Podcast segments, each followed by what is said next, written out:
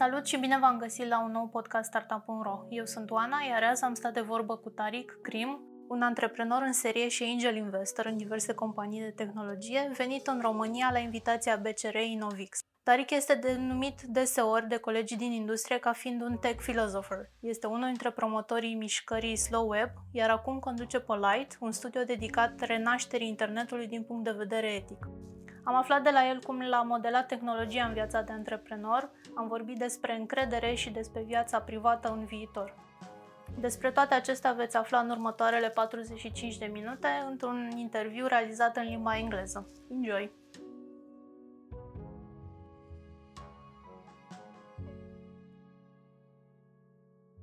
I would say I was as lucky to have three technological lives.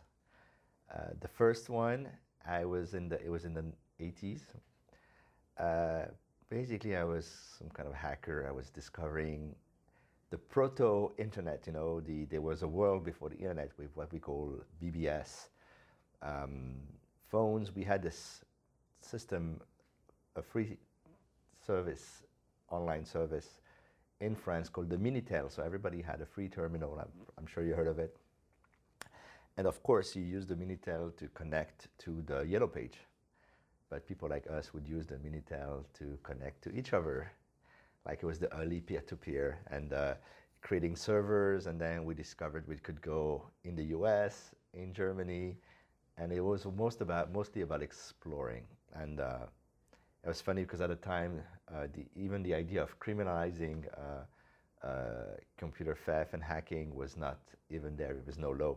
It was really the early days.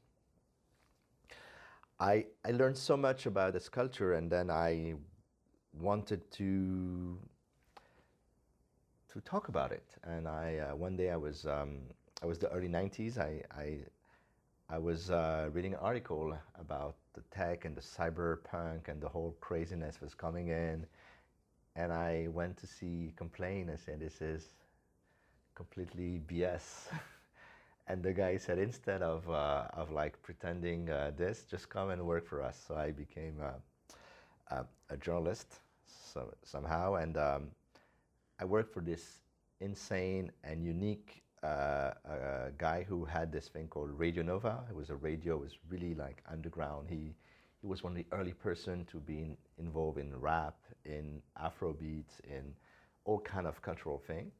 And he had a magazine that was very similar to the Whole Earth Review. That was the mythical magazine in California created by Stewart Brand, amongst many other people. And I told him, oh, there's this new magazine that is coming in. It's called Wired.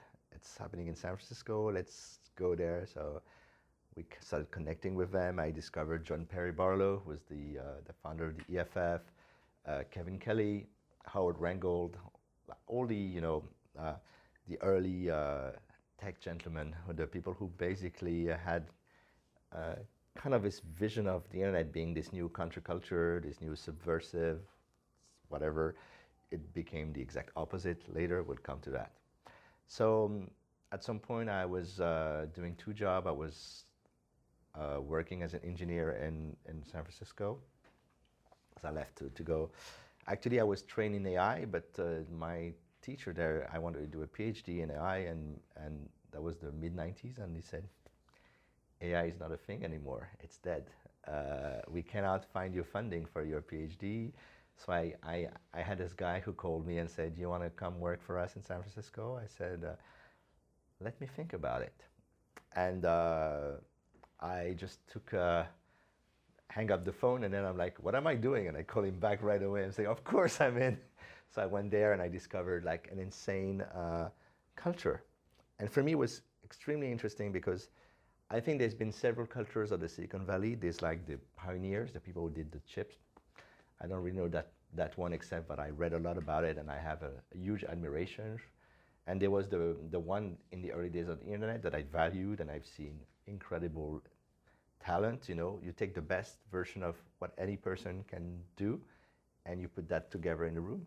That was, for me, was really interesting because the traditional management I've seen in large companies, especially in Europe, was like, we turn people in the worst version of themselves. And this was, let's do the opposite. Like, let's turn the whole thing into the best version of yourself. So I stayed there, and I did a lot of interviews. I was lucky. I actually did one of the very first interviews of Jeff Bezos. Nobody showed up in France for the interview because he was a nobody, and I'm like, of course I'm going. So I ended up spending a whole hour. I met with Steve Jobs. I met with pretty much all the people that I like, Mark Andreessen and etc., who later, by the way, became an investor in one of my companies. But I had this whole thing, and then I came back to France. But before going back to France, I was doing an interview with someone who was starting a company in the music online business. It was mesmerizing, and something weird happened. I was looking at myself like the way we're looking at ourselves, out of my body, like an out-of-body experience, and I looked the whole scene from an exterior perspective, and I said, I want to be that guy. So I called my editor. I said, I'm going to become an entrepreneur. So he said, good luck. And I left and started, I had no idea how to do a company. So I kind of, it was 99. 99, we actually didn't even know if we would survive the 2000 with the Y2K bug. And I was in San Francisco. I had a little money left. And I don't know, for some reason, I actually felt like my network was in France. But now I'll tell you more about it later. I believe that your network is actually where you get the best vibe and connection. So I decided to come back to Paris and start a company. I wanted to build a company in the music business, online music business. So I ended up doing this blog that became like one of the early Gizmodo gadget-oriented blog with a bunch of people who would look for the next gadget, and you know, it was the early days of the MP3, and everybody wanted to have these things. So we were like discussing about, oh, this incredible thing called the iRiver is in Korea. How do I get it? I said, I have no idea. And I called the guy and I said, do you want to distribute this? And I said, sure. So we end up becoming like an e-commerce /blog/community. All in 99, I was like way ahead of the curve. And at some point, I kind of sold part of his business, and I decided to run the blog and make it out a living. We were one of the first blog who included commerce and editorial. It was like a gadget thing, and it was good. And one day, I was looking at the list of blogs, and there were way too many blogs that I could follow. So with my team, we worked on building a platform to organize the blogs. That's how the idea of Netvibes came in. And we published it. We had no idea how it happened, but someone sent us an email. It was Mark Andreessen, and I say, oh, I'm officially impressed. I was very excited. And then a guy who was running this blog, I had no idea, called TechCrunch, called me like 5 times. Was Michael Arrington, and he say, can you come next week for a barbecue? Because we launch products at a barbecue every week. And I said, well, I'd love to, but I'm in Paris. I was actually running this entire operation out of a coffee place, and I had no idea. But you know that you're an entrepreneur because in a blink of an eye, you decide, okay, that's not even the craziest story. The craziest story is there's a guy who called me on my mobile phone, and he's one of the top exec from Disney, and he said, we want to buy the website. How much? And at that moment, I wondered, well, if after a few days of launch, it's worth that much, maybe we can see where we're going. So I decided to officially take the thing, put it in our servers, getting the name, Netvibes, like getting everything into place. And then we needed to find investors. And I was lucky to find, well, Mark Andreessen and a few good investors. And then we discovered that Google and Microsoft and, in a way, Yahoo were basically copying what we were doing. And it was a bit, it was flattery, but it's, you know, a flattery is nice until you see that they kind of stole your entire architecture. And it was funny, we had 20 clones of our product in China. Is quite crazy. But it was the you know, the craze of the blog, and one of the questions we had to ask ourselves at the time was, how are we going to live in a world of infinite content. And there were two options in there. The first one is like, you're gonna die, or the other is you have to make choice. As you know now, with Facebook and Google, there was a third choice that appears as like the machine will decide what you should read. But I was in a way viscerally opposed to that, because I do not like the idea that what you read, what you see, is what forge your own opinion about the world. You can switch and manipulate people so easily. It's really hard to go back after that. So we wanted to create what I think was one of the base of a slow business. So we had, actually all the product I've built had the same rules. The first is no logo. And the idea behind that is that you go to a place where it is your product. If you go to a place and you have a Google or Facebook logo on the top, you know that you're renting the place. It's not really your place. It's like, you know, when you go in a hotel and you put everything in a mess and you come back later and everything is exactly where it's supposed to be. When in your apartment, you can have a sock under your sofa for like the whole week, but it's your apartment. You can do whatever you want. And that was the spirit I liked. So we raised a ton of money for the time. It was $15 million. That would be $150 million. We had Index and Accel, like some of the two top tier investors we had. And in a way, you always say you shouldn't regret, but I had like Sequoia, Team Draper and others who were like looking at us and offered to invest. So I think at the time I had one of my angel investors who was trying to push for the biggest amount of money. And now that I know, and I know that for sure, you'd rather go for the smartest money.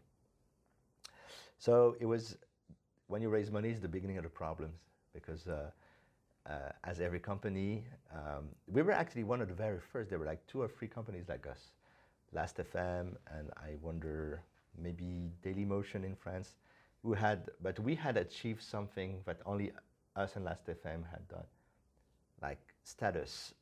In the US, people loved us. I mean, when first time I met Mark Zuckerberg, he was like, oh, I have my page, and here it is. So we had this incredible attraction in the US. It was absolutely insane. But with the money comes the problems, and the problems come that you want to have honest, hardworking, and humble people. But when you become a funded company, all the people who are looking for fame and you know, projecting, all the wrong people for the status, like knock at your door. You say no, you say no, you say no, and then eventually one of the investors say, oh, you should have these people, and I'm starting hiring business people, and they wanted to do something completely different. And I believe we had the first shot at a consumer startup with a massive traction in the US, in Europe. But they wanted to do B2B, they wanted to do like, let's, you know, like play the safe card. So at some point we came in a big disagreement. We had an offer from Google, and for some reason, when I saw one of my angel investors screw up the deal, I said, okay, I don't know. Sometimes, you know, you can't bring the company where you want. It was weird because I was at the peak of everything. I was elected like MIT Tech 30 with Zuckerberg and Garrett Kemp, who would later become the founder of Uber. So I was at the peak of all the career. We had a Crunchie. We were like the first company. That was the first time, the first European company. That was us. It was like a big deal at the time. Now I don't know if it's actually, if people even know what a Crunchie award is, but we came to a point where I was at the peak of everything, all the awards, all the stuff, and then I was really sad because I had I couldn't get there. And sometimes you have to make hard decisions, or you have to leave. And I decided after careful thinking that I should leave, because my investors and a part of my team wanted to go in a direction that I didn't believe. So the good news is, years later we sold the company, and basically when the company was acquired, it was mostly acquired for the branding and the concept. So things I actually built, I was really proud. After that, I was invited by the World Economic Forum in China, and I went there and I met with all the big families who owns all like the Acer and Asus and etc. And I had this guy I knew for a while who showed me a computer that looked as big as a credit card. And I just was mesmerized. Wow. He said, oh yeah, he said, a computer is going to be $100 now. I'm like, are you serious? He said, yeah, of course. So I always wanted to do hardware, but again, I had no idea how to do this. As I always say, there's a reason hardware is called hardware, because it's not easy at all. But I came back, I went to Hong Kong, I bought every device I could, came back to Paris, hired the only person that I really loved, that really impressed me and in my company, Netvibes, and I said, do you want to join? Let's do something. He was the only one at the time who believed Facebook would be something big. You know, it might sound weird, but at the time there was Facebook and MySpace, and when MySpace went down, a lot of people said, yeah, but Facebook is going to be the same. And I was telling them, no, you haven't met the founder. You haven't seen how these people are operating. It's insane. It's not going to be the same. It's calculated. It's designed. Anyway, so we had built the first interaction with Facebook and Netvibes. And I told him, come, let's build an operating system. And we're going to build a computer from scratch. And we had no idea how to do this, of course, so we kind of looked around. I found one guy in Canada who is a genius in kernel, you know, like Linux kernel, to actually get the thing right. And then we said, we had that moment of, you know, of where the idea becomes so precise. Let's use only web technologies. Because the problem of Linux is usually the interface is like super heavy, or it's been designed by people who have no taste. And it's incompatible, and it's, but the web is something, you know, you take a computer, you boot it, and you have a web base, and then everything on the web is the operating system. Dropbox is your hard drive, Spotify is your music player, YouTube is your video player, Google Docs, at the time it was not Google Docs, it was called Rightly, it was the company that was acquired, is your web editor, and the entire life is in the cloud, so let's do this. Obviously, it was 2 years ahead of the Chromebook, and Google was going to be announcing the same thing. And we went in China, we went to look at everybody, and everybody said no. So I was lucky, because this time I decided I would go for the smart money. So I asked Niklas, who was the founder of Skype, and starting his new fund, Atomico. So we were like one of our first investment out of France. I decided this time I'd keep the team.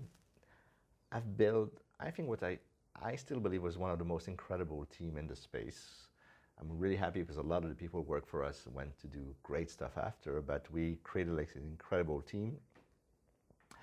And we went to look for like building a computer.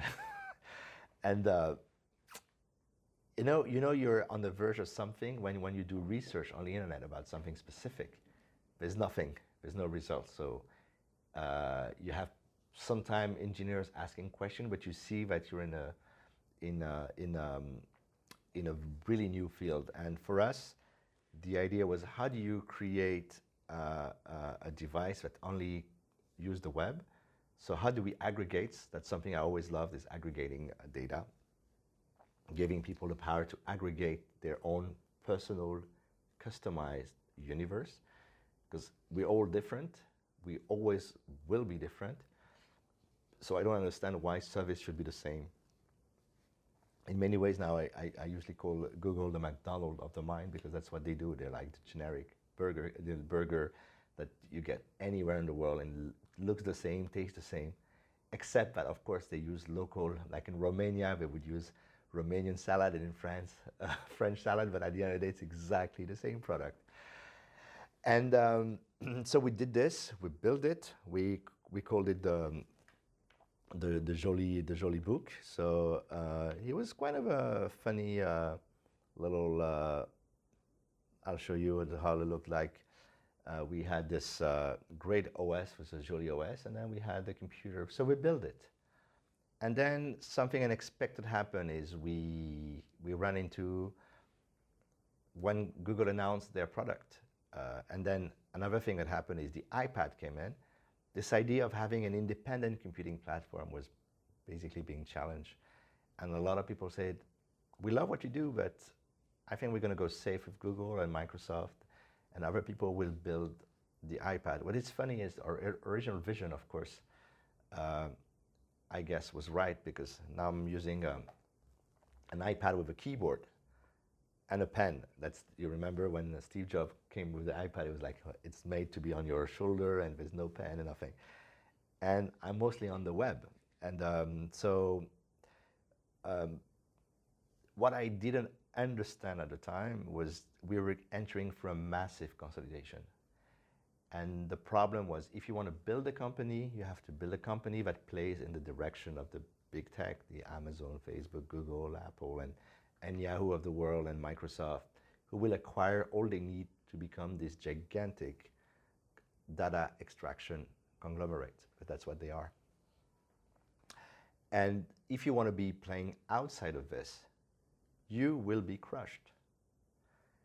And guess what? We got crushed. And we thought it was quite unfair, because of course you have great product, you got great ideas. We Romain, who's my co-founder at the time, told me we were invited Google. They were like nice to us always, and there's one guy who came into the booth. He gave us a booth, a free booth and free invitations, and he was like, "Oh, thank you for the inspiration." I was like, unbelievable, but.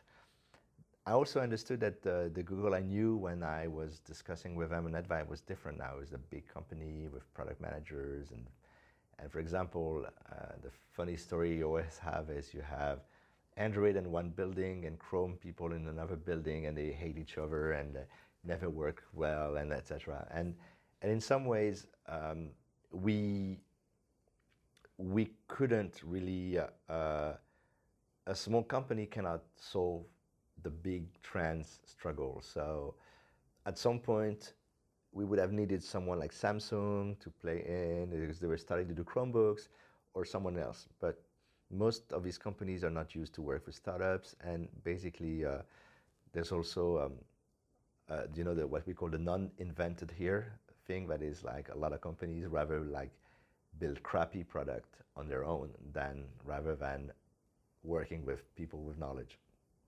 Or sometimes they buy companies and then they turn the great product into crap. Usually in 1 or 2 years, anything has been acquired is gone. And that's the unfortunate thing about technology.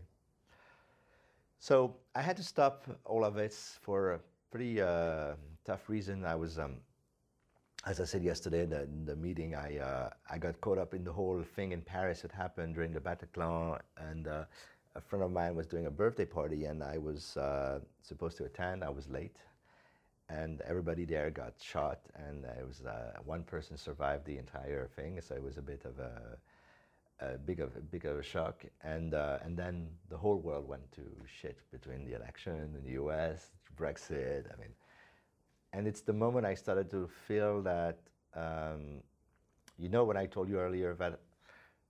The option between you control your personal environment on your own, or you just go into the mainstream, and this idea of personalized algorithm was clearly a problem, because it was just designed now to increase engagement and get people crazy.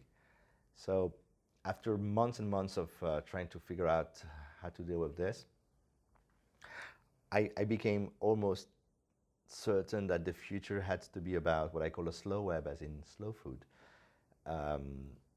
Creating technology that lives around you, stays with you, but doesn't try to suffocate you. What we today have to deal with is overwhelming technology.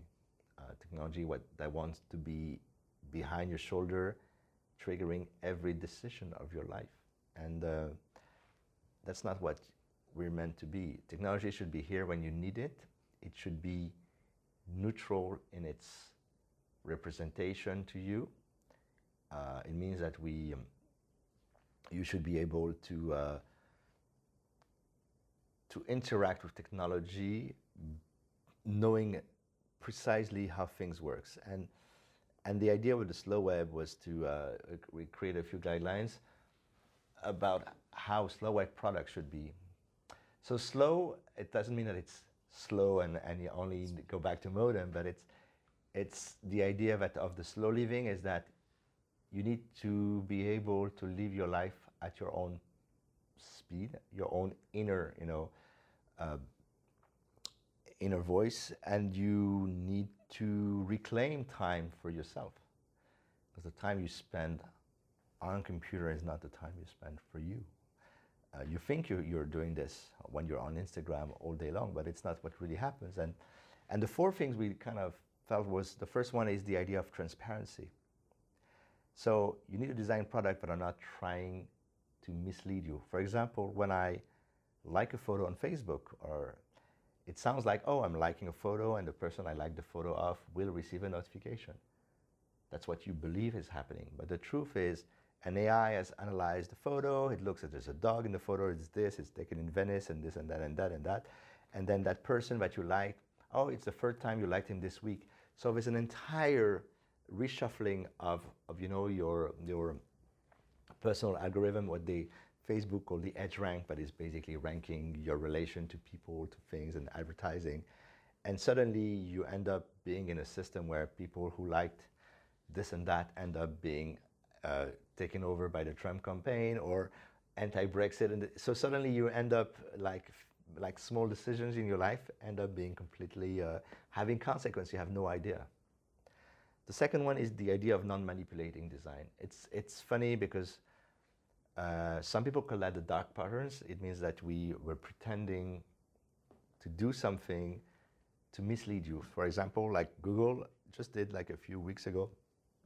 Apparently they're reverting. They were trying to make you believe that the advertising, they were clearly separated, different colors, different stuff. And now they look like visually exactly like the result. Exactly. And so, or when Facebook say, oh, you have a notification, and then you look at the notification and the contact has a little red button and they ask you, if you upload all your contact to Facebook, then it will be removed. And the reality is that, we do all of that to create manipulation, and that should be basically, I believe, outlawed, and people should be able to sue companies for, When you hear a mom say, oh, I left my kid on my iPad, and he basically spent like $840 of virtual currency of the game, you wonder how is it possible? But something happened. It's because of bad and manipulative design. The other one is the right, the third one is the right to privacy, the idea that you can actually use a product without people analyzing what you do. You remember when we were listening to this guilty song in the shower, and you could just do whatever you want and nobody cares. And then now you're using, Spotify or any of these apps online, and then they record a number of time. You're listening to this song, and then suddenly you wonder if you really want this application to know all these things about you. When you were asking your mom, I want some privacy, you would close the door. You wouldn't say, oh, I'm going to leave the door a little bit open and you can still see what I do, but I'm in my home. No, it's not working like that.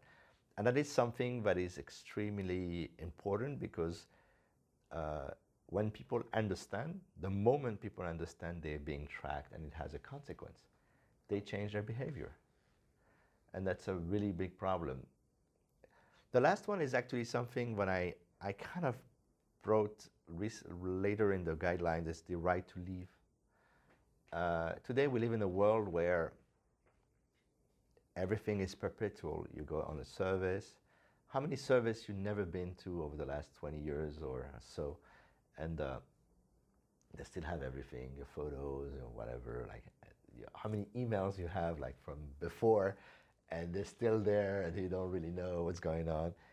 And how is it possible that nobody's pushing you? It's true also with cable and things like that. You want to leave for example, I think in the UK when you want to leave Sky, you have to call and have wait 20 minutes on the phone to get this shouldn't be like this. You should be able to say, I'm leaving, get rid of all my data, terminate the relationship, and give me all my data to move them back somewhere else. And that's what we call data portability, and that should be the default right. Because at the end of the day, if you do this, you don't compete on the fact that you're an incumbent or that you're too big, and you're also competing on the quality of your service. And if I don't like what I want, I mean, if you want to, you got a mobile phone, you can actually switch operators, you can switch banks, you can do whatever you want. And on the tech world, suddenly you end up being in a situation where you cannot leave services. And it doesn't matter, every time you listen to, oh, there's a new Cambridge Analytica scandal or something, you know that all your friends are on Facebook or on Instagram, and it's going to be hard. So we have this problem of, you know, like this never-ending story with services. And I wonder, like, if these, all the service we had were actually supportive of this, we would be able to have a better computing experience. And I believe that this should be mandatory by law. It shouldn't be like guidelines. It should be the same way, you know, you put a product on the market, it's a medicine or something, you have to go through, you know, FDA for approval. For some reason now we believe that software that is going to impact the life of millions of people have to go through, don't have to go through anything. And then it can be a scam, it can be like, you know, a situation where you have kids who are going to be exposed to sensitive content. And it sounds like to be okay. And I don't know how we allowed ourselves to say this is okay, because that's what happened. We seem to have the need to validate our lives on Facebook and social media in general. Is it our fault that private info is out there? I don't think so. I think there's always this thing about pushing to the guilt of the users. It's, yeah, I mean, in the 90s or the 80s, I forgot, you could go in a like fast food in New York, and you could order 1 liter of soda. You actually go and drink 1 liter, and when you know what happens when you actually drink soda and to your stomach, and the amount of sugar that comes right in, the rush, and then the after effect, you're like wonder, wow. Of course, sugar has been like everything. We put it everywhere to make you feel like good, and it's convenient. And then we said, okay, we will regulate the food, and we have to. So the problem is, there's so many things. If you play us on all our like most inner desire, you can get that. That's actually how it works. You know, the validation, the dopamine effect, those all that stuff. This is why it needs to be regulated, because the impact on our brain is exactly the same as in, you know, junk food, as in medicine. I mean, what's the difference between an opioid and some serious like Instagram addiction? You like, and especially when now we're discovering that this kind of technology can lead to depression at a massive scale, because nobody is prepared. Because the worst about this is you're not even comparing yourself to other people's reality. You're actually comparing yourself to other people's fake life, because everybody's showing the best, and I'm so great, and I'm this, and I'm that. And usually when someone starts on Instagram to post all this thing about how great he is, it's usually the right time to call them and ask if everything is fine. But also, I think it's an age thing, you know. We are when you're a teenager, you're looking for validation. You're also looking for models, role models. And I believe when you get older, as I've become, hopefully not completely, I want to believe that you're looking also for curiosity and satisfaction. So you're looking for something different. You're looking for depth, for meaning, for the excitement of ideas and things like that. When you're young, you're just like, oh yeah. I mean, everybody was like, oh, I'm going to dress like Madonna or Depeche Mode or The Cure. And I remember, like, there's a year everybody in my school had like dark hairs and like looking like, you know, The Cure. And you say, it will pass. And of course, the year later, everybody is dressed like b-boys and hip hop. And I mean, we've all been there. But the funny thing is now you you don't have that control over the things. You know, it just goes. It's everything is designed for you to buy cheap, and I would say even more crappy product from China. So we also create this kind of move where everything goes in an insane direction. You just buy stuff, buy more. And in the age of climate change and in the age of where software probably is now, according to studies, it's becoming as crazy as, you know, traveling by air. The question is the whole thing sustainable? And that's a question you have to ask. Is it sustainable for our brain? Because you spend time on all this platform and you end up being completely washed out. And is it sustainable for the planet? And what happens when nobody has an attention span longer than 20 seconds? How can you solve big problems?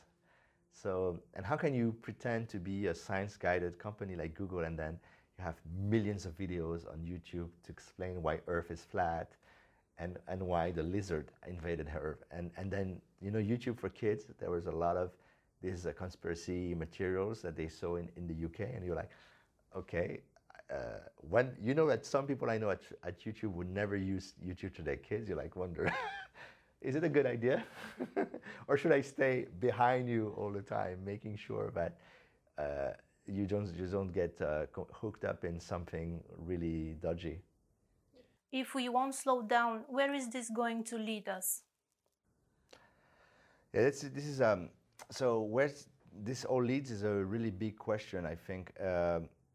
What's fascinating is that when you start telling people that everything they need in their life is in their phone, suddenly you feel like the real world becomes empty. So we started closing down libraries, we started closing down all these places of culture, of where you can actually reflect a different form of identity.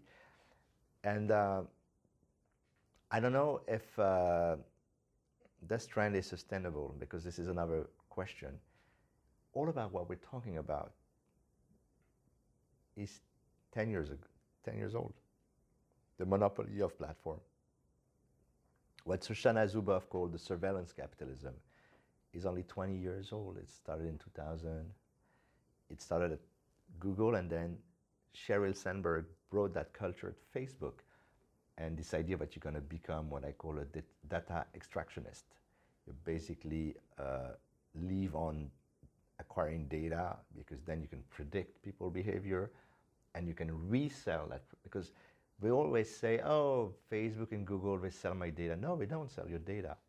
They use your data, they combine that with your behaviors, they predict your behaviors, and they're selling that behavior, futures to other companies, and with an accuracy that is absolutely insanely good. That's why people go there. It's because, and when politicians understood they can use the same thing, and not only making you go somewhere because you like a product, but we change your mind to like a product, and then we send you there. That's how politicians are playing always on the extreme, because you want to create an emotional moment where your brain doesn't think of the problem. You're just like, yeah, you're right, and it becomes tribal. And then when it becomes tribal, the algorithms are actually bringing all the crazy people together, because they've always been crazy people, they've always been racist people, they've always been like white supremacists, they've always been terrorists since the age of day. But now suddenly the algorithm figure out how to detect them, all the psychopaths in the world, and bring them together. And then they kind of found their home in like 8chan or 4chan over stuff, and you just suddenly wonder if the amplification of hate and amplification is something that we should allow. Because free speech doesn't mean I need to make your speech available to millions of people. And that is an incredibly big question. You have the question of privacy. Is my privacy a human right? Is it allowed that people basically, if someone was coming to your home with a key, looking at everything you have through, they go in your medical cabinet and look all the prescription, all the things you have, watch all your photos in the physical world, and then go to see an agency and say, oh, I think this guy is a good candidate to buy your car. Would you allow this to happen? The answer is obviously no, but we allow this to happen. I think the next big step of Europe is to make sure that privacy is a human right. So big data and all these BS technologies that are basically using this needs to be illegal. And the second thing is making sure that if a platform amplifies a message, then they should be liable for the outcome. Because allowing people, because you know a lot of the rules about, oh, we're just a publisher, this was designed for blogs. A blog, every one of us, I guess, had a blog. It's my own thing. It's hosted technically, but I was the owner. Now it's not the same thing. It's someone writes something, and then the platform makes it available for millions of people. And that action is something that needs to be liable. And if you don't want to be liable, then you say, well, there's no retweet. The guy who invented the retweet button at Twitter is absolutely, utterly angry about what it became, and he say, I regret this, because it actually, at the end, it favors the bullies. It doesn't favor the Nobel Prize and the scientists.